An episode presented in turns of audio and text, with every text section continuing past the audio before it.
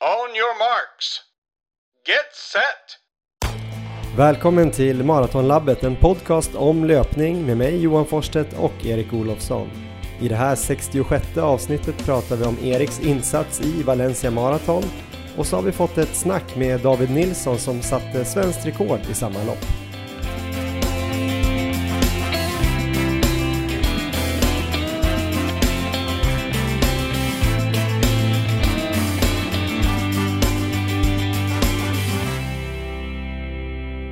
God kväll Erik Olofsson, är du redo för det 66 avsnittet av podcasten Maratonlabbet? God kväll Johan, jag är mycket redo.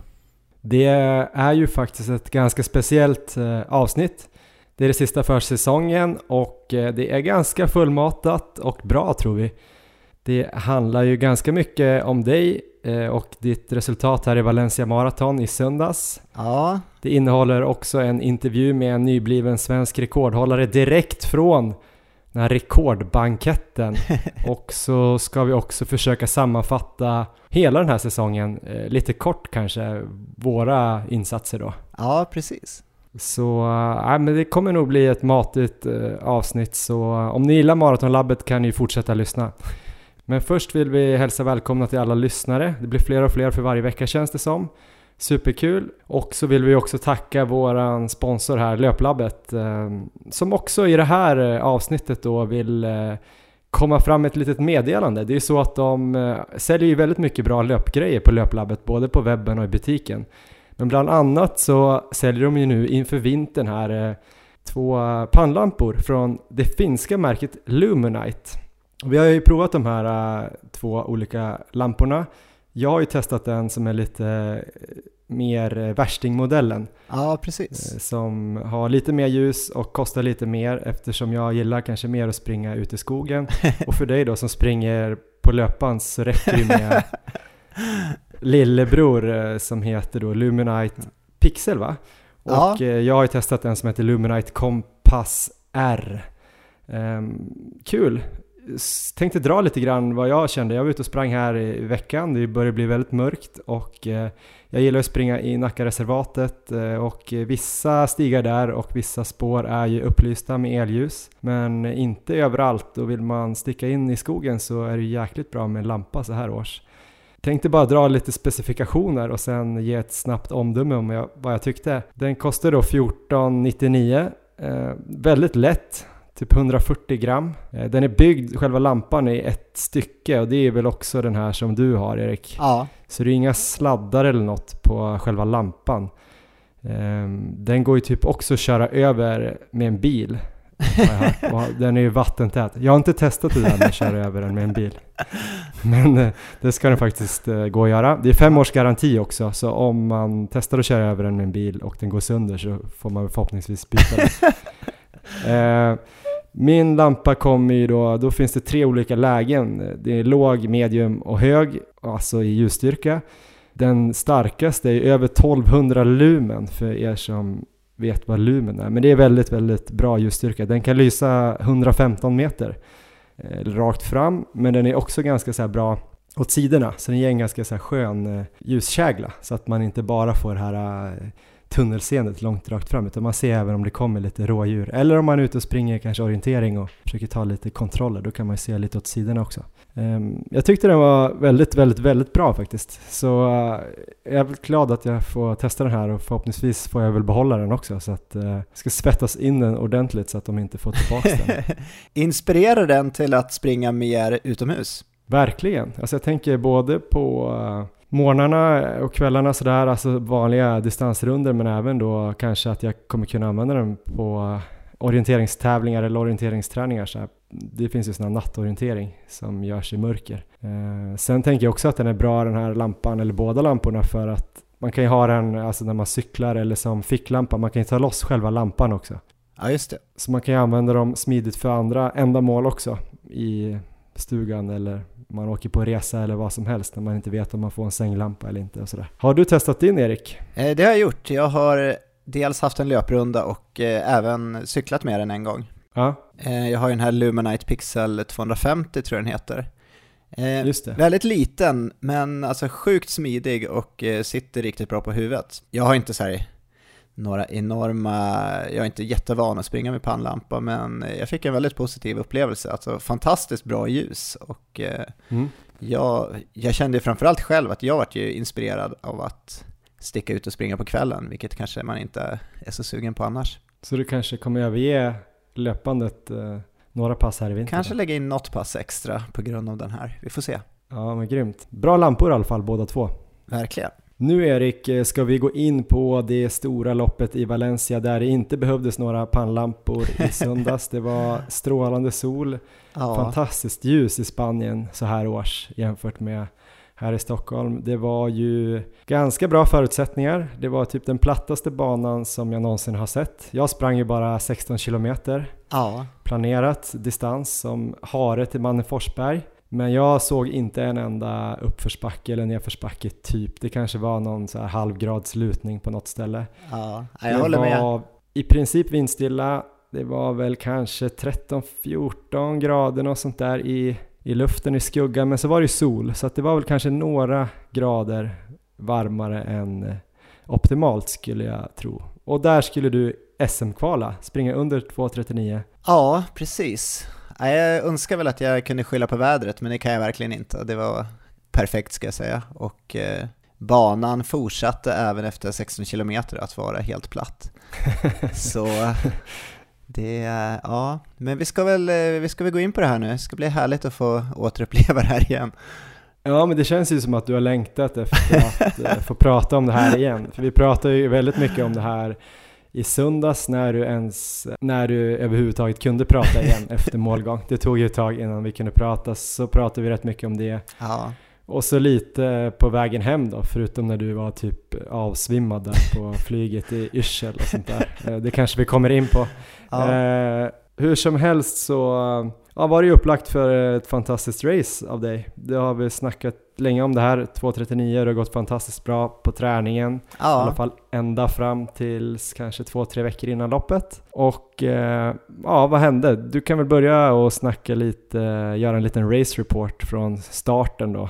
Ja. eh, framåt. ja men eh, ska inte du starta igång oss på spanska då Johan? Eh, sí, claro. Ahora vamos! Grymt. Ehm, första kilometern, väldigt trångt var det. Jag startade ju ändå i så här startgrupp som var mellan 2.39 och 2.49 så jag tänkte ju att det, det kan väl inte vara så många som är med där, men det var det. Det var massor Mm. av folk så att jag tappade väl säkert cirka 15 sekunder bara första kilometern. Mm. Sen, sen så lättade det upp så det var liksom inget problem men eh, ehm, det var mycket folk runt omkring. Jag sprang med två klockor så jag hade en GPS-klocka eh, också hade pulsen och sen hade jag ett eh, tidtagarur. Bara för att Mm. vara helt säker då så att jag får rätt tidsangivelser. Ehm, och via det här tidtagaruret kunde jag väl se där efter fem kilometer att jag låg lite efter planen. Det var ändå inte så att jag var stressad över utan det, det kändes, eh, kändes helt okej. Jag hade en bra känsla första fem. Ehm, framåt milen då så eh, kom jag in i någon slags jämnt tempo och hittade en ganska stor grupp där jag kunde liksom, det var ju ingen vind så egentligen behövde man inte på det sättet men det var ganska skönt att bara eh, kanske inte tänka så mycket på att hålla tiden utan bara försöka ligga i ett jämnt tempo. Du hittade någon typ eh, Ja. 240-grupp typ? Ja, jag antar att det var ungefär där vi låg. Ehm, så framme vid milen så var jag fortfarande lite efter tidsplanen. Men då var det fortfarande att så här, puls och ansträngning var, var på en okej nivå och jag kände mig ganska positiv. Framåt 15 kilometer så började pulsen ändå öka. Och jag kunde också känna så här att jag tog inte in den här eh, förlorade tiden som jag tappade kanske framförallt första kilometern. Utan eh, på, när jag kollade och jämförde vid kilometermarkeringarna så eh, även fast jag kände som att jag sprang kanske lite snabbare än 3.45 så var det nog där jag låg eller kanske strax över till och med. Eh, så det var ju, jag fick inga så här positiva rapporter riktigt när jag, när jag kollade tiderna. Men jag var ändå med helt okej så långt. Ja, du låg lite i, om man kollar efterhand, så här 3.46-3.47 på Ja, precis. 5 km splittarna, alltså i snittfart. Och du skulle gå ut 3.40 till 3.45. Ja, Så när jag såg det så kändes det som att nu har det nog någonting är lite knas. För jag tänkte snarare att du skulle ligga mot 3.40. Att du skulle försöka hålla dig från att gå under det. Men kanske till och med ha någon 3.39 för att du skulle vara lite ivrig. Men, ja, precis. och det var lite så jag hade tänkt också. Men det var inte så den här dagen helt enkelt. Och efter sen eh, 15, kanske vi är framme vid 16 kilometer, då börjar pulsen öka på ganska rejält. Och eh, där någonstans fick jag lite så här, vad ska man säga, Rotterdam-vibbar. Okej. Att, att eh, det här kommer nog bli en riktigt tuff dag och eh, då fick jag väl tankarna på att det här målet kommer nog bli riktigt svårt att nå. Men då tänkte jag att nu ska jag kolla ner på mina armar, för det hade vi ju målat på morgonen. Då hade ju du målat Ja. på ena armen snabb, på den andra stark och sen hade jag så här en maskin på nummerlappen. Så då tänkte jag nu ska jag kolla ner på det och sen ska jag bli en snabb stark maskin. Hur funkar det då? Ja men då, då var det så här att typ färgen hade så här flytit ut. Den var inte alls så vattenfast så att det var, man kunde knappt läsa vad det stod längre. Det var väldigt så här snyggt arrangerat för det var precis den känslan jag hade i kroppen. Att min eh, snabbhet och styrka sakta försvann. Det hade liksom suddats ut och så stod det typ svag ja det kändes lite så. mesig. Ja, vi, eh, men om vi hoppar fram till halvvägs då, så låg jag väl, vad låg jag, 15 sekunder från måltiden ungefär tror jag. Ja, jag kommer inte ihåg exakt, men det var då jag började följa dig, för då hade jag ju hoppat av det. 16 och tagit eh, in dig i appen och stod och kollade vid 26 och då väntade jag på dig och då kom du vid halva och jag tror du hade en 19.43 kanske. Ja, En 19.30 skulle ju ha varit eh, exakt och 2 och 39 om du skulle hålla det båda Ja. halvorna. precis. Men där, eh, halvvägs så slet jag riktigt hårt. Ehm, och när jag passerade och fick den eh, passertiden själv så då visste jag ju att det här, det här kommer ju bara det här kommer inte gå. Men det var ju liksom inget att välja på, för 2.39 var ju målet. Jag hade inga så här B-mål eller något annat att försöka gå efter, så det var ju, jag tänkte jag kör på i tempot, får se om det kan vända kanske, eller eh, Mm. vad som händer, se hur länge jag klarar det. Ehm, och upp mot eh, 25 kilometer så eh, var ju pulsen då, då hade jag varit uppe över 170 i puls ett tag, vilket är alldeles för högt. Mm. Ehm, och då kände jag också att jag började tappa tempo. Jag låg liksom, liksom kvar i samma puls, men jag kunde inte längre hålla det här. Om jag hade legat i 3.46-3.47 innan så var jag uppe på över 3.50. Så att eh, det liksom gick ut för där. Och eh, framme vid 26 kilometer så ser jag dig Johan där, och det var väl Mm. ingen, det var ingen snabb stark maskin som kom där va? Ja, jag stod ju där och hade hoppats kanske på att få se någon som ändå hade kanske gått lite lugnt första halvan Ja, och sen hade krafter kvar. Men eh, det var nog en av de mer uppgivna versionerna av Erik Olofsson jag har sett på hela säsongen faktiskt. ja, Eh, Men jag försökte ju skrika igång det lite där. Men jag hade ju sett, eh, jag hade ju fått precis då 25 kilometers eh, tiden där. just det. Och då hade du ju tappat lite ytterligare där. Så då förstod jag nog, nog att du inte bara hade öppnat eh, klokt och långsamt utan att du slet och det såg man ju när du kom där. Och eh, började då prata om att du hade tröskelpuls och att det kändes skit och sådär typ. Ja, Men allt är ju relativt, du såg ju ändå snabbare ut än vad jag gör. jag. Ja, men du hade ett bra, bra pepp till mig där i alla fall. Så att jag, jag tänkte att jag sliter på ett tag till, får vi se. Och det, Mm. det vart ungefär en kilometer till. Sen så bestämde jag mig att det här, det här går inte, nu bryter jag. Och då var jag framme vid 27 kilometer, så eh, det, då tog jag beslutet att nu kliver jag av. Det här är ingen mening, jag har ingen chans att klara målet och eh, jag har inget mer att springa för. Eh, Så då tänkte jag att, men jag fick någon idé att jag kan väl springa fram till 30 då, så kliver jag av där. Så det gjorde jag, det var vidrigt, det var fruktansvärt jobbigt och så kommer jag till slut i alla fall fram till 30 och ska bryta och eh, ja, alltså jag förstår inte vad som händer men det är som att jag fortsätter springa. Det är som att kroppen inte riktigt lyder hjärnan utan jag fattar inte riktigt vad, vad som händer men jag fortsätter springa ett tag till i alla fall. Tänker på att bryta Mm. hela tiden men det blir som att jag kör på en bit till bara. Och eh, till slut så börjar jag närma mig 35 kilometer. Jag har ju tappat i tempo, men jag springer fortfarande. Jag är fortfarande liksom med i loppet. Och börjar räkna lite på den vid någon passering där och inser att om jag kan hålla ungefär kanske 4.15 fart så har jag eh, bra chans att ta nytt pers. Mm. Ehm, Jag vet inte egentligen om det betydde så mycket för mig att eh, få ett nytt pers. Det var inte det jag alls hade tänkt på det här loppet, men det var bara som att jag, ja, det var sista loppet för säsongen, det var, har passerat 35 kilometer, det kändes bara som jag kan väl lika gärna springa i mål istället för att bryta typ. Ehm, så där någonstans tar jag ändå beslutet, ja men nu, då får jag en utmaning här, då, då kan jag försöka ta det här perset. Ehm, och eh, kämpa på då, så jag lyckades öka lite tempo. Jag tappade väldigt mycket mellan 30 och 35 tror jag ehm, under den här Mm. uppgivna perioden, men lyckades väl komma ner i lite snabbare tempo upp mot 40 igen då. Men det var ju starkt ändå, för jag såg ju splittarna och eh, skakade lite på huvudet där när du fick 35 kilometers eh, splitten där. Då var det väl eh, ja, över 4.20 tror jag. Ja, Vilket ju såklart är en relativt snabb fart på ett maraton för väldigt många. Men du hade ju ändå tappat då från 3.45. ja precis. Eh, och sen, men det var ju starkt som fan att du kunde tända till där då till 35, eller från 35 till 40. Då hade du neråt 4.10, 4.13 tror jag. Ja, och det var, ja, det var bara fruktansvärt, men det, det, var lite, det var en slags självbestraffning typ så här. Är, jag inte bättre än så här så ska jag fan få lida för så, Du gillar ju sånt. nej.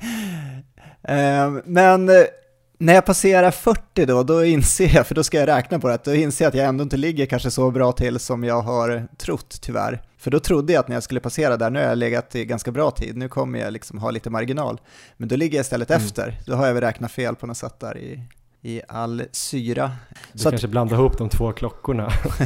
Du borde haft en tredje klocka. Får- får bli nästa år. Men, eh, så det vart ju väldigt olyckligt, för då inser jag att nu måste jag börja spurta för att jag ska nå pers. Inte för att, det, för att jag ville springa för pers, men då var det ju, nu är jag framme vid 40 och nu ska jag ha någonting att springa för, då måste jag ju spurta in där. Så det vart ju en så här maxavslutning då, in i mål från 40 och eh, med 500 meter kvar så inser jag att jag har ju typ ingen chans, men om jag lägger på en riktig superspurt nu så kanske jag ändå ehm, kan fixa det. Så det gör jag, jag spurtar alltså i mål på den här maran och missar Mm. ändå med nio sekunder i slutändan. Så att det var ju, ja, det varit väldigt, väldigt olyckligt allting på slutet. Går i mål, fruktansvärt besviken. Alltså sista, jag kan säga sista milen egentligen så är jag bara, jag springer runt och är bara super, super besviken. Riktigt, riktigt nere. Går i mål och känner mig bara helt värdelös och eh, ja, det var typ min upplevelse där. Ja, du sprang rakt in i sjukvårdstältet i princip. Du ville väl få full valuta för anmälningspengen. Absolut. Eh, Så du fick lite extra behandling där då, lite personlig omhändertagande. Dock Ja. missade du få en sån där finisher-medalj såg jag. Ja, Den fick du inte. Men eh, 2.46.16 blev det det. ja, precis. Men eh, 10 sekunder ungefär över eh, ditt PB från Stockholm som ju då eh, gjordes kanske på en lite hårdare bana. Men hur som helst ett väldigt respektabelt eh, lopp på ett sätt, eller tid i alla fall. Ja, Eh, Om man bara skulle se det utifrån sådär så har du ju raddat upp en till tid där runt 2.46 men jag förstår ju besvikelsen när du i ett avsnitt här för några veckor sedan började liksom prata om 2.33, 2.32 för att det kändes så bra på träningen och eh, även om 2.32 lät väldigt hårt så jag hade nog ändå kunnat tänka mig att du skulle springa in där på 2.37 och kanske hade haft chans på 2.35 utifrån vad jag har sett på dina pass innan. jag vill tillägga där att jag hade kanske tänkt gå ut i det tempot. Jag var nog inte så kanske inne på att det skulle hålla hela vägen. Nej, men eh, hur som helst. eh, Mm. Ja, efteråt där så, vi kan väl ta det lite kort då. Eh, jag hade ju stått och hejat på dig där vid 40 också. Då var det ju riktigt sån tunnelseende. Du mig, men jag tror knappt att du upptäckte mig där. Eh, jag stod ju precis efter 40. Eh, sen hade jag ju då stått där ganska länge så jag började bli ganska kall. Så jag sprang hem och tog en dusch och drog tillbaks mot då målområdet Eh, kom på att eh, vi har inte alls sagt någon eh, plats för var vi ska mötas upp. Du har ingen telefon. Tror inte att du vet vart vi bor eller vilken adress eller någonting. Så jag tänker väl bara, ja ja, vi får väl gå runt och leta där då. Det kanske kan bli svårt, men någonstans borde han ju vara. Alla känner väl till den där gringon från maratonlabbet, så jag får väl fråga mig runt. Då, precis eh, några hundra meter innan jag är där så får jag ändå ett samtal där från någon, det spanska Cruz Rojo, eller vad det kan kallas. Ja, Röda Korset i alla fall. Eh, lite broken English eh, så får han i alla fall fram att min kompis som har mig då som emergency nummer sådär, eller emergency contact, han ligger i det här sjuktältet bredvid målområdet som var typ helt omöjligt att komma in till. Det var hårdare bevakat än eh, ja, vad är hårt bevakat Erik? Säg någonting. Ehm, nej jag har, jag har ingenting. Ja men det var fan omöjligt att komma in. Det tog säkert en timme för mig innan jag kom in till dig. Där i alla fall. Så då låg du där, jävligt blek, kunde knappt resa dig, men de ville att jag skulle ta med dig hem. Eh, vi försökte, det tog kanske två timmar för oss att traska igenom stan. kom inga taxis som var lediga. Vi fick typ en taxi när det var 800 meter kvar. Tog den och åkte typ 400 meter. Det var ändå jävligt bra för du hade typ inte tagit dig hem. Ja. Så du mådde inte så bra. Kanske kan ha kastat upp där på vägen. Det lå låter jag vara osagt. Ja. Um, var det rätt att fortsätta då? Um, ja men det är en intressant fråga och uh, just i en sån här situation som jag kommer om det liksom för det handlar inte om någon skada eller något sånt där utan det är ju bara att jag, jag har en dålig dag och uh, vad gör man när man har en sån här dag? Ska man liksom bryta eller fortsätta? Mm. Um, och det där jag funderar på ganska mycket efteråt för att jag vet inte, det, jag börjar nästan vara inne på att det var en ja, ganska dum idé ändå att eh, fortsätta det här loppet, att jag ändå kanske borde ha brutit när jag tänkte där vid 27-28 när jag insåg att det var kört. Då hade jag ju haft en snabbare återhämtning och kunnat vara tillbaka i träning tidigare. Samtidigt så kan jag känna att just det här loppet då som är det sista på säsongen som har varit väldigt lång, jag behöver ju ändå känna ett, liksom, ett, eh, ett break nu. Eh, man kan väl kanske se det så här att eh, man får liksom titta framåt, vad är nästa mål efter det loppet man är i ungefär och eh, gynnas man mycket av att, att få en kortare återhämtning, då kan det vara verkligen värt att kliva av. Men känner man mm. att nästa lopp ligger väldigt långt fram och eh, man kanske inte förlorar så mycket på att ändå fullfölja så kan det ju, det kan ju ha vissa så här mentala fördelar att ändå kämpa sig in man kanske inte behöver gå för fullt hela vägen som jag gjorde nu i det här loppet. Det är ju, det är ju ingen trevlig upplevelse någonstans. Eh, det, det som jag möjligen kan se positivt är att jag behöver i alla fall inte tänka att eh, kunde jag liksom plocka ut något mer? Hade jag veka, ne veka ner mig kunde jag liksom ha tagit ut något mer, för det hade jag inte. Jag hade ingenting mer att, att hämta den här dagen. Ja men eh, det är intressant det där. Vi snackar ju ganska mycket om det dagen efter där eller samma dag om du borde ha brutit och jag tror också kanske att jag lutar åt att du på ett sätt borde ha brutit eh, just med tanke på att du då gjorde halvmaran där på 1.19.43 ja. låg liksom över tröskel nästan eller på tröskel eh, en halvmara som du gjorde liksom eh, strax över 1.15 i Stockholm ja. på typ samma puls Ja, eh, som är tuffare. Så det var ju någonting som, ja, som också är tuffare och det var ju alltså någonting som inte stämde i kroppen eh, den här dagen. Sen vad det var liksom, om det bara var en miss i formtoppningen eller vad det var, det kanske vi kommer in på snart men eh, mm.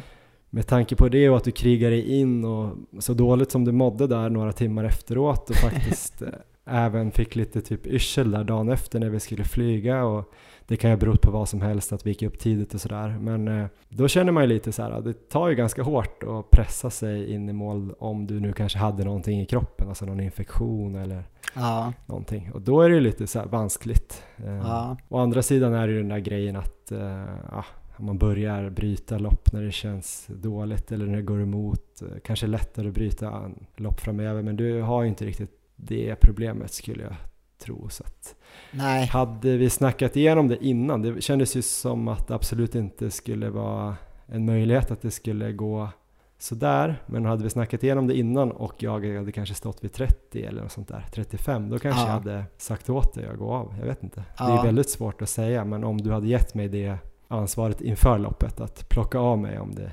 verkar dåligt liksom. Ja. Om man har en coach så kanske man kan ha den dialogen liksom att ja, men gå av nu så kan du komma i, igen snabbare. Liksom. Det är stor skillnad om du hade sprungit 30 här eller 42. Ja, eller hur? Ja, men det är, jag tror det är viktigt att tänka på det innan, för det, jag var verkligen inte förberedd på den situationen Nej. här. Ja, men eh, det var det alltså. Eh, vad tror du att det berodde på då? Um, ja, men det är ju alltså det är lite jobbigt måste jag säga eh, just efter det här loppet på grund av att allt har gått så bra innan. Jag har haft en min bästa träningsperiod någonsin, jag klarade mig från sjukdomar, ehm, så liksom allt kändes ju riktigt bra. Jag hade några dåliga genrep inför, men mm. i övrigt så har allt liksom fungerat bra. Så alltså, e-, e-, ett alternativ är ju att jag, jag är inte bättre än så här. Det här är, det här är den kapacitet jag har på maraton. Det, det, det hade varit lättare om jag liksom hade någon riktigt bra förklaring. Um, och det har jag ju tyvärr inte. Sen så kan man ju Man kan ju, om man letar lite, hitta eventuella grejer som, som inte har stämt såklart. Men det skulle vara lättare till exempel om jag hade gått ut i stenhårt tempo alldeles för hårt. Då hade jag bara kunnat vara arg på mig själv att jag hade bränt taktiken. Men mm. ändå vetat att i nästa lopp då kan jag göra annorlunda och då kommer jag fixa det här. Nu är det ändå, något slags lite tvivel finns ju ändå där även om eh, jag mm. vill hoppas att jag kan springa snabbare än så här. Jag hade kunnat köpt argumentet eh, att du inte var tillräckligt bra om du hade tappat från kanske 34-35 eh, och sen bränt det och liksom gått in i väggen eller krampat som jag eller något sånt där. Då hade man ju kunnat sagt att du inte var bättre än sådär på maraton. Ja. Men någonstans när du liksom har problem redan efter halva när du springer så pass mycket långsammare än i Stockholm eller till exempel Lidingöloppet eller ja, både Hässelbyloppet och eh, DM i Uppsala där på 10 000 så har du gjort tider på de distanserna som signalerar att du skulle kunna göra under 2.39. Ja. Sen eh, om du var helt maratränad, du hade kanske mest sprungit upp till 35 kilometer eller sådär. Ja. Då hade man kanske kunnat sagt så här, ah, okej okay, du höll inte hela vägen. Då hade det varit en tydlig, att du var inte tillräckligt bra för maraton. Men just när du får börja sådär tidigt och gräva djupt så då är det mer fråga om du på något sätt har formtoppat fel eller, ja. Eh, eller sådär att du drog ner för mycket eller att, för du var ju i guldform där Eh, när du gjorde ett av de sista genrepspassen, de här riktigt hårda 4 gånger 5 där i, du ja. hade typ 3.35 snitt. Kolla vad du gjorde inför det passet. Eh, då tränade du rätt hårt inför där och kanske släppte upp någon dag och sådär. Ja. Den dagen hade du säkert sprungit ganska mycket fortare. Ja, jo men det tror jag. De här loppen framförallt är väldigt skönt att ha med sig dem för då, de eh, gör ju ändå att jag kan liksom se, se hoppfullt på min nästa mara också. Men du hade ju en ganska bra lista Johan, kommer du ihåg den som du drog ner i Valencia? Jag ska försöka ta den ur minnet, men ja. det ena var ju då formtoppningen då, att du har eh, dragit ner för mycket och, och, helt enkelt tappat formen. Ja. Den tror jag, ja, men kanske att du skulle kunna ha tränat lite hårdare, i alla fall två veckor innan där var du nere på under 10 mil tror jag. Mm. Eh, kanske att du hade kunnat legat lite högre och det var ju också tanken tror jag. Ja. Om det blev någon sjukdom där med Leon eller hur det var. Ja. Um, jag tror inte att du skulle tappa så mycket dock. Nej. Av att du hade blivit lite för slapp i, i kroppen. um, sen uh, nummer två var ju det här med sömnen. Att du hade, ja, just att du hade sovit dåligt hela sista veckan och dagen inför loppet sov du typ bara någon timme. Ja. Och jag tror ju att man klarar det om man bara sover dåligt samma natt inför loppet, ja. men man har sovit bra innan där, då tror jag man fixar liksom ganska bra att kroppen kan prestera på typ några timmars sömn. Man ligger är lite nervös. Mm. Men har man gjort det hela veckan eh, hemma också och haft problem att sova, då kan det vara något som tar ut till sin rätt tänker jag. Det var ju ganska tydligt hela sista veckan där att jag, jag hade otroligt svårt att somna. Jag gick och la mig verkligen i god tid Ehm, för jag var väldigt inställd på att jag behöver sova bra de här dagarna nu så att jag har råd att sova lite sämre de sista två. Men jag mm. hade bara så svårt att somna så det blev att jag kanske snittade fem timmar max hela den veckan och sista natten mm. sov jag väl tror jag max tre timmar så att det var, jag hade problem med det hela veckan så det kan ju definitivt ha spelat in lite grann. Sen trea på listan tror jag var att eh, om du eventuellt hade någon typ infektion i kroppen ja. som du inte hade märkt av. Leon var ju sjuk där innan. Ja. Eh, du verkade ju inte så sjuk på sidan av loppet, men att du kanske hade något i kroppen? Ja, nej jag har inte känt något av innan och inget efter heller, så det tror jag inte. Men man vet ju aldrig. Och sen fjärde där, bubblaren, fick vi in från en, eh, en uh, lyssnare och Instagram-följare. Just det, Desiree från Duktig uh, löperska, från, springer för Örgryte tror jag. Um. Just det, Tro mig eller ej tror jag hon heter, på Instagram. Precis. något sånt. Eh, hon tipsade om att eh, det kanske kunde vara dåligt blodvärde, att man hade låga järnnivåer då och ja. färre antal röda blodkroppar än normalt, eh, vilket ju då gör att man får problem med syretransporten i kroppen såklart. Och eh, då skulle ju tröskeln vara mycket lägre och sådär och att du skulle helt enkelt fungera sämre. Och när vi ja, googlade det där, eh, som man gör ja. med sjukdomar nu för tiden, så var de typ fem första symptomen var ju väldigt eh, träffande i alla fall. För då hade du precis fått yrsel där när vi skulle gå på planet. Ja. Och det var ju sömnstörningar och eh, ja, trötthet och sådana grejer. Huvudvärk som jag aldrig har har jag också haft sista veckan. Så det var, jag vet Mm. inte, det brukar bli så att när man googlar en där så allt stämmer. Men eh, det, ja, det var Precis. definitivt den känslan som också kom. Och det, det skrev ju hon till oss redan eh, dagen innan maran faktiskt. Mhm. Så hon var ju redan inne på rätt spår där kanske. Men det jag har gjort nu i alla fall, är, man vet ju inte, det är såklart jag kan ju fått när jag fick en yrselattack så jag nästan svimmade ut på väg ut mot, till flygplanet där. Jag fick ju sätta mig ner i den här fullpackade flygbussen. Ehm, men i alla fall så har jag tagit till mig det rådet i alla fall och eh, bokat upp en tid så jag ska till läkare här nästa vecka och eh, kolla järnnivåerna. Det ska bli väldigt spännande. Ja, så jag hoppas, hoppas verkligen att det är det. ja, fast det kan ju ta ett tag och återhämta sig ifrån och så blir det väl medicinering och sånt där så jag vet inte om du ska Nej, hoppas okej. på det. Men eh, Jag det vill- är en bra förklaring i alla fall. Jag vill ha ett svar, det är nog mest det. Det är ju lite eh, halvvanligt eller det kan vara vanligare bland kvinnor då som menstruerar och på så sätt tappar blod och järn som också konditionsidrottar mycket och man kanske Ja. inte får i sig tillräckligt med mat och man kanske inte äter tillräckligt mycket eh, järnrika livsmedel och sådär. Det kan ju hända, så det det man vet aldrig. Det ska bli intressant att höra om den provtagningen. Ja, verkligen. får Men posta något på Instagram om det inte är för känsligt för dig. eh, det ska jag göra. Var det något mer på listan? Det var en bra lista där. Jag tror det var fyra punkter du hade med. Ja, femman var ju att du är för jävla dålig Erik. Ja, det är Du har den. sprungit lite för lite volym i år. ja, det kan det också. Får öka.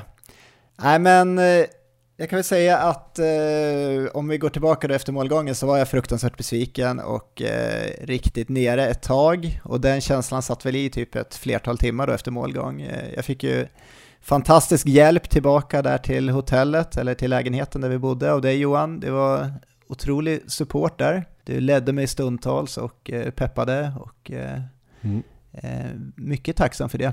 Det var fint. Och Det sen så, sen så när jag kom tillbaka så eh, lyckades jag ju lägga upp ett litet kort inlägg där om loppet på Instagram.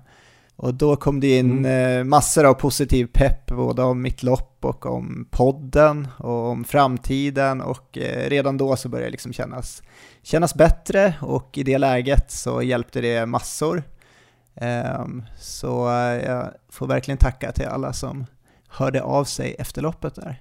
Ja, det var ju väldigt fint och rörande. Ja, Eh, Får oss eh, orka fortsätta lite extra mycket. För Verkligen. podden vore ingenting utan alla lyssnare. Eller det vore ju bara ett konstigt snack mellan oss två. Nu är ju mer än så. Så det är skitkul. ja. och eh, sen så tog det väl kanske mig eh, typ så här två dagar efter loppet ungefär. Sen skulle jag nog säga att jag släppt den här besvikelsen helt nu och nu är jag, nu är vi framme på onsdag, så nu är det tre dagar efter och nu har jag liksom helt börjat blicka framåt. Jag kan väl känna att eh, det känns ju bara ganska så här dumt och egoistiskt att hålla på och älta det här och vara besviken länge över att jag missar det här målet. Ändå haft en fantastisk träningsperiod bakom mig. Jag är skadefri och jag kan liksom träna precis som jag vill och sen så finns det massor av andra som sliter med skador och andra riktiga problem. Ehm, så jag är väldigt positiv igen. Och en annan del är ju just det här, om man då sätter tuffa mål som vi har gjort nu, så kommer man ju, man kommer ju misslyckas ganska ofta. Och jag tror det är viktigt att liksom låta sig själv vara besviken i stunden, men sen bara snabbt utvärdera loppet, försöka släppa det och sen eh, blicka framåt mot nya mål som kommer. Och de här missarna då som ibland kommer tror jag också gör att eh, när man väl lyckas med målsättningarna, man har ett tufft mål och sen verkligen lyckas sätta det så känslan blir ju liksom så mycket starkare. Precis. Och just den känslan Erik, Ja. tänker jag att eh, David Nilsson fick känna i det här loppet, eller efter det här loppet. Om vi hoppar från dig till honom, om jag får vara så ofin, Ja, Och men det får du verkligen. flytta fokus till eh, Sveriges nya rekordhållare på maraton, David Nilsson, som ju sprang det här loppet på eh, 2.10.09 blev det till slut. Han har ju länge varit och nosat på det här eh, rekordet och efter att Mikael Ekvall inte har sprungit lika bra på sistone så har ju David varit den här killen som ska slå Kjell-Erik Ståhls rekord från 1983 som då var på 2.10.38. Och som han gjorde det, jag vet inte, du hann ju inte riktigt uppleva det där eh, på plats eftersom du sprang lite längre bak. Ja, Men jag såg ju David både vid 26 och 40 och följde splittarna. Trodde där ett tag eh, mot 30 där någonstans att han började tappa lite för att det var några sekunder långsammare i kilometerfart. Men det visade sig ju att han eh, följde en grupp där som skulle springa på 2.11 eh, och hans idé var ju bara ligga där och sen avsluta riktigt hårt från 35 och in, något sånt.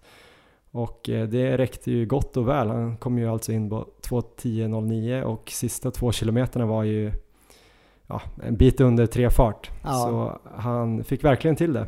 Eh, imponerad? Ja, fruktansvärt imponerad. Vi förutspådde ju det här när vi hade med David i podden här för ett antal veckor sedan.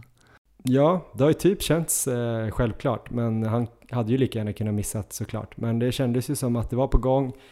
Många snackade om att han skulle ta det och när det blev så fina förutsättningar också i loppet där så, så kändes det som han hade bra chans. Och han har ju tränat eh, väldigt bra som jag fattade det från Berlin eh, till Valencia. Berlin där han eh, sprang riktigt bra utan att vara riktigt maratränad. Eh, och sen har han väl fått in lite mer längre pass och sådär. Så att han var redo helt enkelt, både mentalt och fysiskt. Vi fick också hänga på här på eh, segerbanketten, vilket var väldigt kul. Eller segerbanketten, han kom 11 men eh, rekordbanketten och fick också då såklart en liten intervju till Maratonlabbet. Den kommer här. On your marks. Get set! Ja, eh, nu sitter vi här faktiskt på ett, vid ett bord, två stolar, i en gränd i Valencia på någon bakgata här. David Nilsson, nybliven svensk rekordhållare. Hur är läget så här några timmar efter loppet? Det är fortfarande ganska bra. Jag är glad. Hur viktigt var det här för dig? Svensk rekord med 29 sekunder. Ja, men det har varit ett mål eh, ganska lång tid. Eh, det är skönt att få det gjort så man kan åstadkomma någonting annat i framtiden. Alla som springer, även oavsett vilken nivå, men som någonsin har sprungit maraton har ju på något sätt kommit i kontakt med den här mytomspunna Kjell-Erik Ståhl som har haft det svenska rekordet sedan 1983. Alltså hela ditt liv och typ hela mitt liv. Eh, har du fattat eh, vad det innebär att slå det? Jo, men det har jag och jag måste tyvärr göra alla besvikna att eh, 2.10.38 var inte en jättebra tid på maraton för idag känns det ganska enkelt för mig att springa snabbare.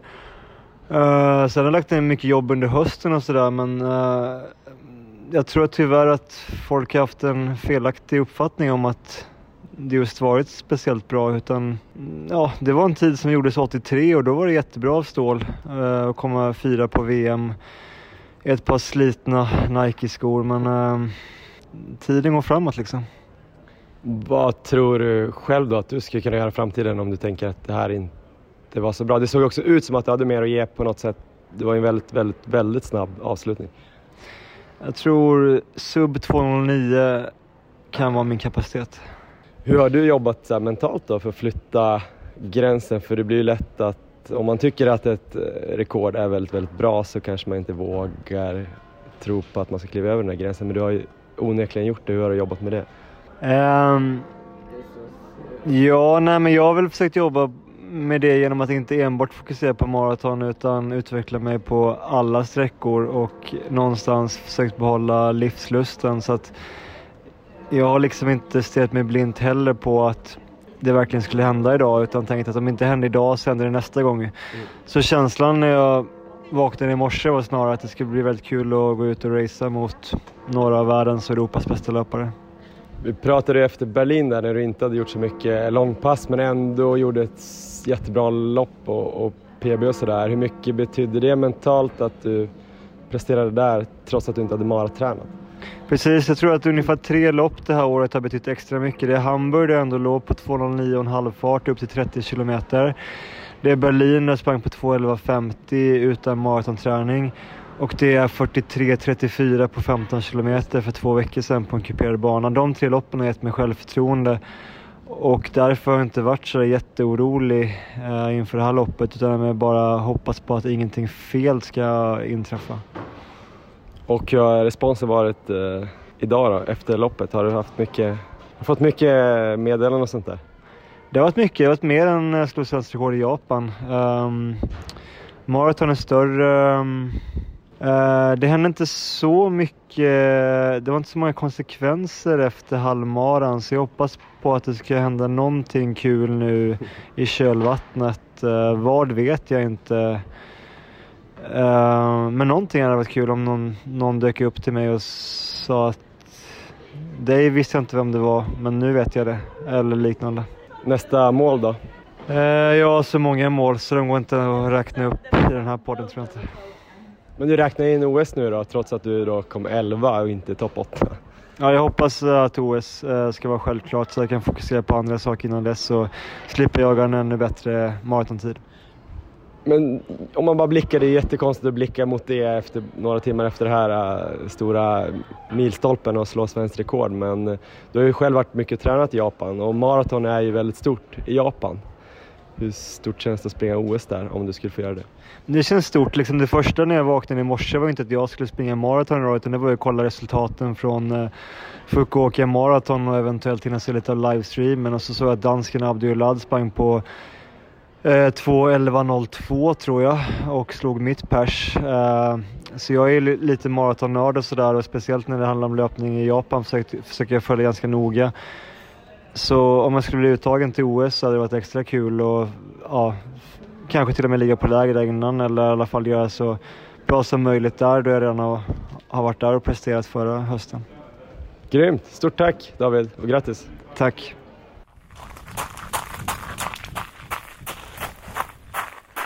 Ja, det där var alltså David Nilsson. Det var sen kväll eh, i söndags där efter loppet. Ehm, han lät eh, samlad men glad och lite lättad tror jag. Han eh, tyckte att 2.10.38 där Kjell-Erik Ståhls rekord inte var så bra. Vad tycker du om det Erik? Um, ja, alltså jag, jag, förstår ju Davids poäng, men det är klart, och han nämnde det också att det var ju väldigt bra då när det slogs. Um, och det var ju väldigt imponerande rekord, men man kan ju säga att det var ju verkligen dags att det skulle slås. Så att, eh, mm. jag, jag, tror faktiskt att Kjell-Erik är väldigt glad för Davids skull också. Det känns som det kan hända ganska mycket saker med det där rekordet. Jag tror dels David har kapacitet att springa ännu fortare, vilket han också säger i intervjun. Sen finns det några andra där bakom som eh, framförallt de som har sprungit halvmaraton. Ja. ja. Robel och Napoleon Solomon och sådär som om de bestämmer sig för att gå upp och prova Ja, verkligen. Eh, så kan det gå riktigt fort. Eh, jag vet inte Ekvall om han har något kvar att ge. Eh, så det finns ju ett gäng där som kanske kan, nu när det här har sprängts då, den här tiden, att någon vill komma in under 2.10. Det känns ju som att det här rekordet kommer inte stå sig riktigt lika länge och sen blir, om det blir David eller någon annan som slår det, det får vi se. Men han borde ju vara klar för OS nu i alla fall. Ja, det var ju någon regel där att han skulle väl dels under 2.11 va? Och så skulle han ju också komma åtta i loppet egentligen. Nu sprang han ju väldigt mycket fortare än 2.11 men kom faktiskt bara 11 i loppet. Så eh, SOK sjukt hårda så får han springa något mer lopp i vår. Men eh, hoppas ju verkligen att eh, de ger honom en plats till OS. Eh, skulle vara kul, eh, inte minst för David då som är en så stor Japan-vän dessutom. Precis. Nej, men det var ju väldigt imponerande av David och eh, en annan som jag var väldigt imponerad av eh, som skrev till mig sen på Strava här, en lyssnare av podden som heter Kjell Arne Olsen. Eh, han spr mm. sprang i mål strax efter mig på 2.46 och han slog mm. där med sitt pers som var på 2.47 innan och det tog han som 30-åring. Eh, mm. Det var för 29 år sedan. Så, så, i Valencia gick han alltså i mål på 2.46.55, 59 år gammal. Alltså jag, jag, känner att jag saknar ord. Det är fruktansvärt imponerande och inspirerande. Ja, det var sjukt eh, bra. Men lite jobbigt också, för då känns det som att man måste hålla på och springa så bra så länge. ja, men om man ser tillbaka då till vårt avsnitt om ålder här så kan vi verkligen här se ett bevis på att det är aldrig för sent att ta pers. Mm. och nästa stora mål för Kjell Arne är alltså Berlin Marathon 2020 eh, och då kommer han alltså springa i M60-klassen. Ganska svårslagen där va? Jag har ingen aning. Hur ser den internationella konkurrensen ut då? Det lär ju finnas någon galen annan person i 60-årsåldern som springer typ där. Ja, jag är tveksam. Din farsa kanske gör comeback? Han är lite äldre va? Ganska mycket. Ja, nej, grymt. Vad sa han då om loppet? När han skrev på Strava? Ehm, jag hade sprungit om honom vid två kilometer och då hade han väl känt att eh, det kanske hade kostat lite för mycket att hänga på då. Men han verkade ha sprungit ett eh, ganska jämnt lopp hela vägen och eh, kanske eventuellt tappat lite på, på slutet där från 30 men höll ändå ihop det riktigt, riktigt bra och Ja, det var imponerande. Jag var inne och kollade. Så gå in och följ Kjell-Arne Olsen på Strava där och mm. ge honom någon eh, positiv kommentar där efter hans fantastiska lopp.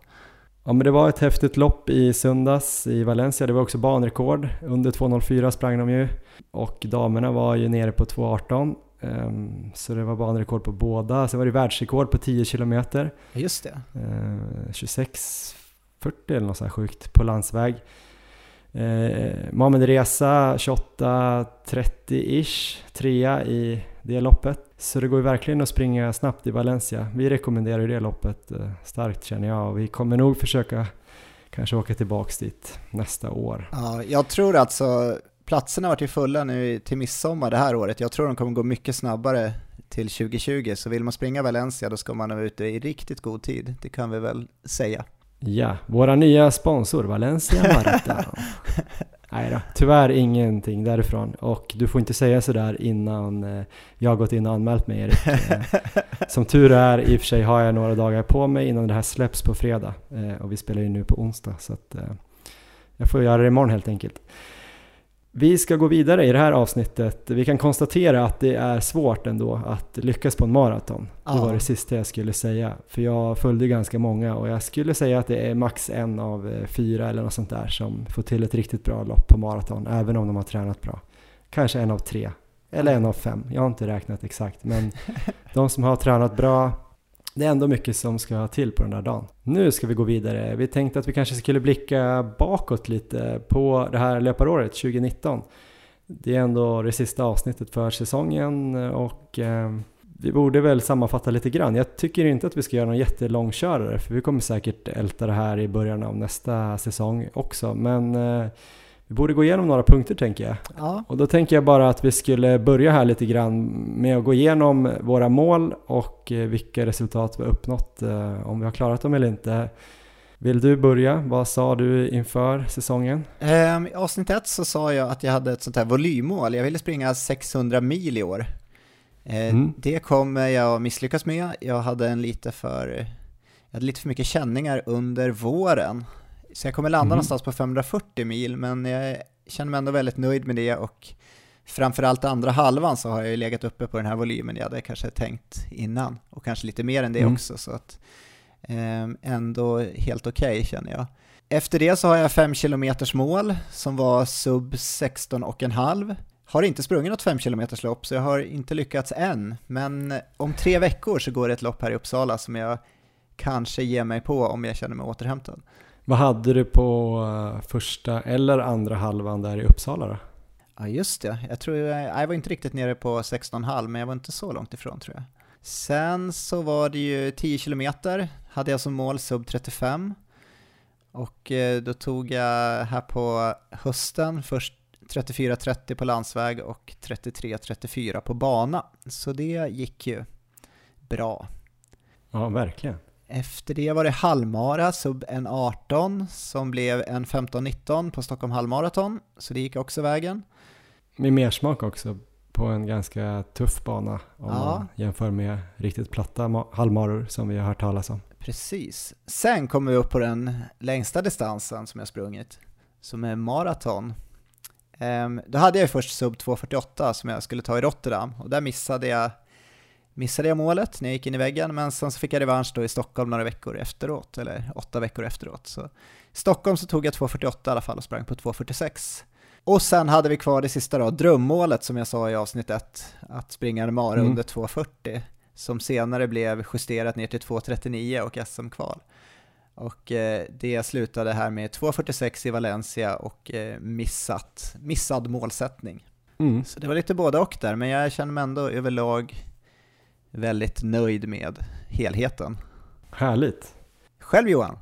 Ja, själv eh, så är jag ganska säker på att jag snackade om 10 kilometer, att jag skulle springa 36,5 från början. Ja, och 1.20 på halvmaraton. Och det hängde ju lite ihop tyckte jag att om jag gjorde 1.20 på halvmara så skulle jag göra 36,5. Sen sprang jag ju då Kungsholmen runt halvmaraton på en 18.59 just det. Och då fick jag justera min miltid lite grann, eller mitt mål. Och jag kommer inte ihåg exakt vad jag sa inför Söder runt, men vi snackar väl om 35 och 30 eller 36. Ja, Eh, Jag tyckte att jag borde gå under 36, du tyckte att jag hade kanske chans att slå din tid som då var 35-38. just det. Så var det nog. Men det ville sig inte riktigt där på Söder runt, så jag sprang 36-10. Så jag var ganska misslyckad fast jag då egentligen hade klarat mitt mål som jag hade satt inför säsongen. Ja, Höstens stora mål var ju Lidingöloppet under två timmar och det var helt klart mitt hårdaste mål ja, på hela säsongen. Verkligen. Ehm, tyckte ändå att jag tränade bra ganska länge till det och ehm, hade ju problem där inför med det här knät som störde mig lite. Men jag var helt enkelt inte tillräckligt bra den dagen. 2.06 sprang jag in på efter att ha hållit farten i ungefär 23 kilometer och sen eh, stora krampproblem på slutet. Eh, Besviken, det såg ju väldigt bra ut när jag såg det där vid 22 kilometer eller vad det var. Ehm, Så det var nog väldigt mycket krampen där som förstörde dagen.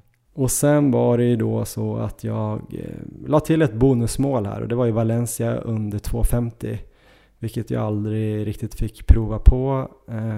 I den här perioden fram mot Valencia putsade jag dock mitt eh, rekord på 10 kilometer eller 10 000 meter då, om man ska vara exakt så det var ju kanske inte en putsning utan det var ett nytt rekord på 10 000 meter på bana om man ska vara riktigt eh, korrekt. 35.48 så jag gick under 36 där i alla fall. Så så såg det ut ju och sen blev det ju ingen start då på riktigt i Valencia tyvärr. Ja. Men eh, jag vet inte.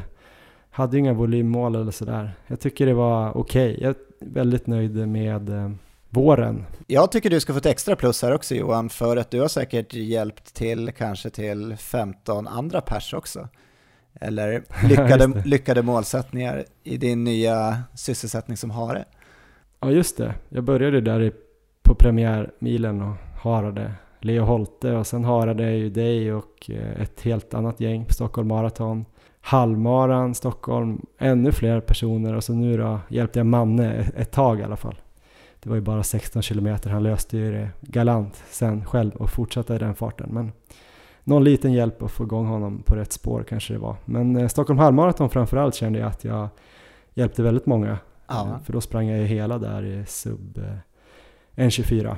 Så det var jäkligt kul. Kul sätt att springa lopp på om man inte själv kan gå all in. Eh, Så jag förstår Fredrik Urbom som springer runt och harar mest varje helg. Ja, men eh, lite snabbt då tänker jag Erik. Eh, Mm. Mest nöjd över den här säsongen totalt sett? Ja, men då, då skulle jag definitivt säga att det är att ha, ha fått komma i kontakt med liksom så mycket fantastiska människor som vi har fått under de här, det här året och förra året också egentligen. Eh, Mm. dels på tävlingar och träning och läger, men även eh, via Instagram och podden och så. Så det har varit Mm. extremt roligt och peppande och inspirerande. Ehm, så det tycker jag, det är nog det jag är mest nöjd över. Och löpmässigt då? Roligaste löpminnet? Roligaste löpminnet skulle jag nog faktiskt säga kanske långpasset på fjället när vi var uppe på vårt läger i Vålådalen. Då sprang jag med den, lite, med den gruppen som vi kallar för den roliga gruppen. Eh, det Mm. vart en väldigt lång dag där vi sprang lite fel ett tag. Eh, det var någon som läste kartan fel där, jag nämner inga namn. Eh, men eh, det vart en, en otroligt rolig dag, så det, det tror jag kanske är bästa dagen. Roligaste löpminnet. Själv då Johan? Ja, men nu när du säger sådär fint om alla lyssnare och Instagram-följare och sådär så är det ju såklart det som är det roligaste på det stora hela, i hjärtat så. Ja. Att, att man får ehm, träffa så mycket roligt folk genom att göra den här podden. Bästa löpmässigt så tror jag det var våren där och fram till Kungsholmen runt. Då kändes det väldigt stabilt och bra. Och kunde få ganska kontrollerat springa pers där fyra minuter tyckte jag var kul. Ja. Roligaste löpminnet så, ja, lägret i Vålådalen var ju fantastiskt eh, kul, hela det, alltså totalt sett. Eh, Sen tycker jag också någon dag där på, eh, i Bohuslän, på den där West Coast Trail, första dagen där var riktigt kul. Det var den dagen utan kramp eller? Ja, hade jag någon sån dag vet jag inte om jag hade, men den dagen, första dagen med minst kramp, eh, när jag sprang fortast också.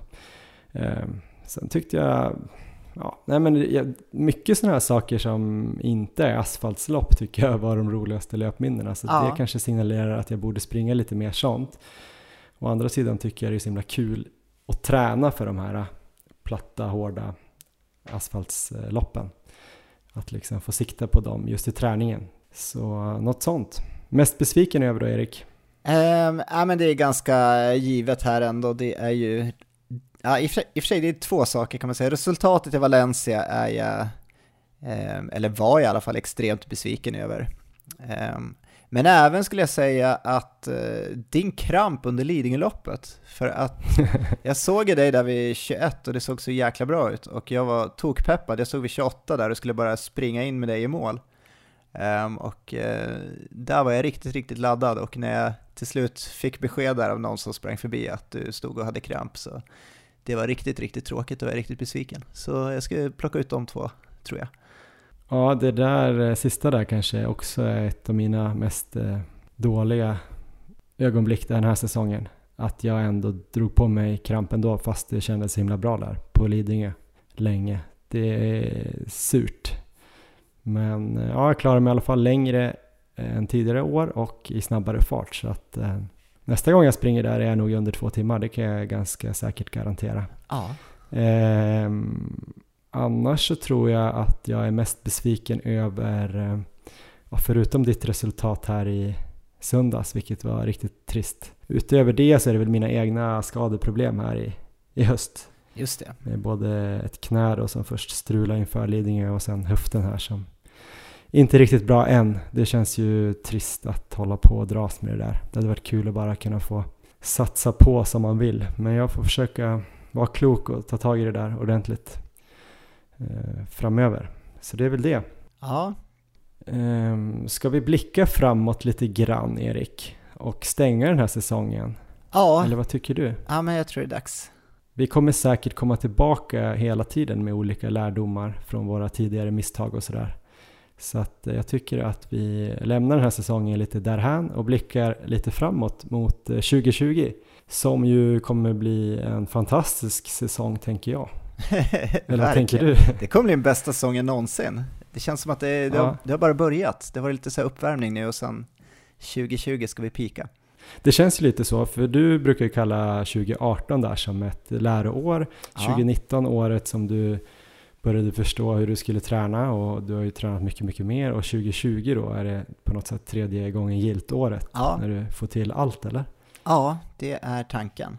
Och jag har ju känt lite grann som många lyssnare att eh, man blir lite inspirerad av, av dig och, och all energi du lägger ner på löpningen. Sen förstår jag att varken jag eller många lyssnare har kanske exakt de förutsättningarna och träna så mycket. Jag skulle gärna vilja ha det, så om någon kan sponsra mig att satsa heltid på löpning 2020 så skulle jag gärna göra det. Men jag tror tyvärr att jag måste jobba här nu efter föräldraledigheten. Men jag ska försöka springa lite mer har jag tänkt. Ja, Men eh, får se hur mycket mer. Jag vill ju heller inte gå sönder.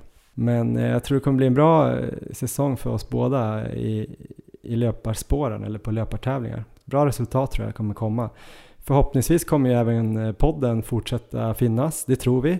Absolut, vi har inga planer på att inte fortsätta och då tror vi att den kommer förhoppningsvis bli ännu lite bättre.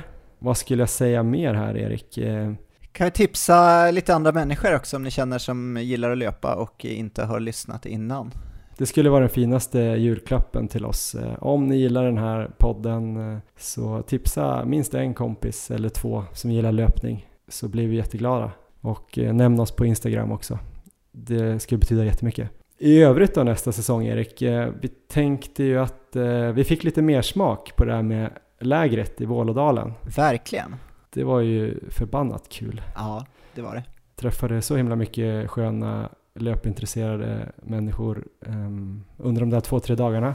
Kändes som man kom rätt eh, nära dem bara på den korta tiden. Så vi har ju tänkt att köra en favorit i repris på det lägret i alla fall. Det Eh, kommer vi det göra. kommer nog ligga i slutet av augusti som i år. Ingenting bokat men vi kommer komma mer information sen under vintern och våren skulle jag tro. Sen har vi planer som inte är helt eh, spikade än, men att vi kommer antagligen ha ett läger i nära Stockholm eh, i april. Eh, där vi kommer att ha lite mer fokus på maratonlabbet nörderi med lite dubbeltröskel och kanske där kommer nattintervallerna in Erik. lite banintervaller och styrketräning och lite sådana där workshops och sånt. Bra träningshelg helt enkelt. Ja, lite enklare upplägg och eh, tre nätter ungefär va? Ja, torsdag till söndag har vi pratat om. Eh, torsdag kväll till söndag lunch ungefär. Så det kommer också komma upp information. Det kan ju vara ett bra sätt att eh, verkligen kickstarta säsongen där efter all grundträning. Men sen då kanske en av de grejerna vi ser mest fram emot eh, som vi kommer styra upp och som vi kommer posta mer information om alldeles eh, snart här i december på Instagram är ju ett löparläger som jag tänkt att anordna i Chamonix. Precis. Det låter ju helt eh, fantastiskt. Eh, vi har där kommit i kontakt med två svenskar som driver ett chalet dit vi tänkte åka på en resa första veckan i juli och då kommer det vara då inkluderat då resa ner, hämtning eh, från flygplats och sen boende och eh, all inclusive egentligen på det där chalet. Eh, vi kommer springa en massa i bergen där eh, i Chamonix. Så det är väl lite av det mest fantastiska man kan göra tänker jag som gillar bergslöpning. Jag hoppas fler kommer tycka det också. Vad tycker du om det Erik, du som inte är bergslöpare? Nej, men jag är tokladdad. Jag har ju bara sett bilder här och eh, filmer nerifrån dels boendet och eh, miljön runt omkring och det ser ju absolut fantastiskt ut. Så det kommer ju bli en väldigt speciell upplevelse. Ja, vi kommer posta lite mer information om den här eh, resan. Eh, det kommer i alla fall vara första till 5 juli, onsdag till söndag. Så vi kommer eh, kunna komma ner och springa redan på onsdag och sen blir det väl antingen dubbelpass eller långpass där torsdag, fredag, lördag och så kanske ett morgonpass på söndag innan vi tar oss hem till Stockholm igen. Men det ser vi mycket fram emot och hoppas att några av er vill hänga med.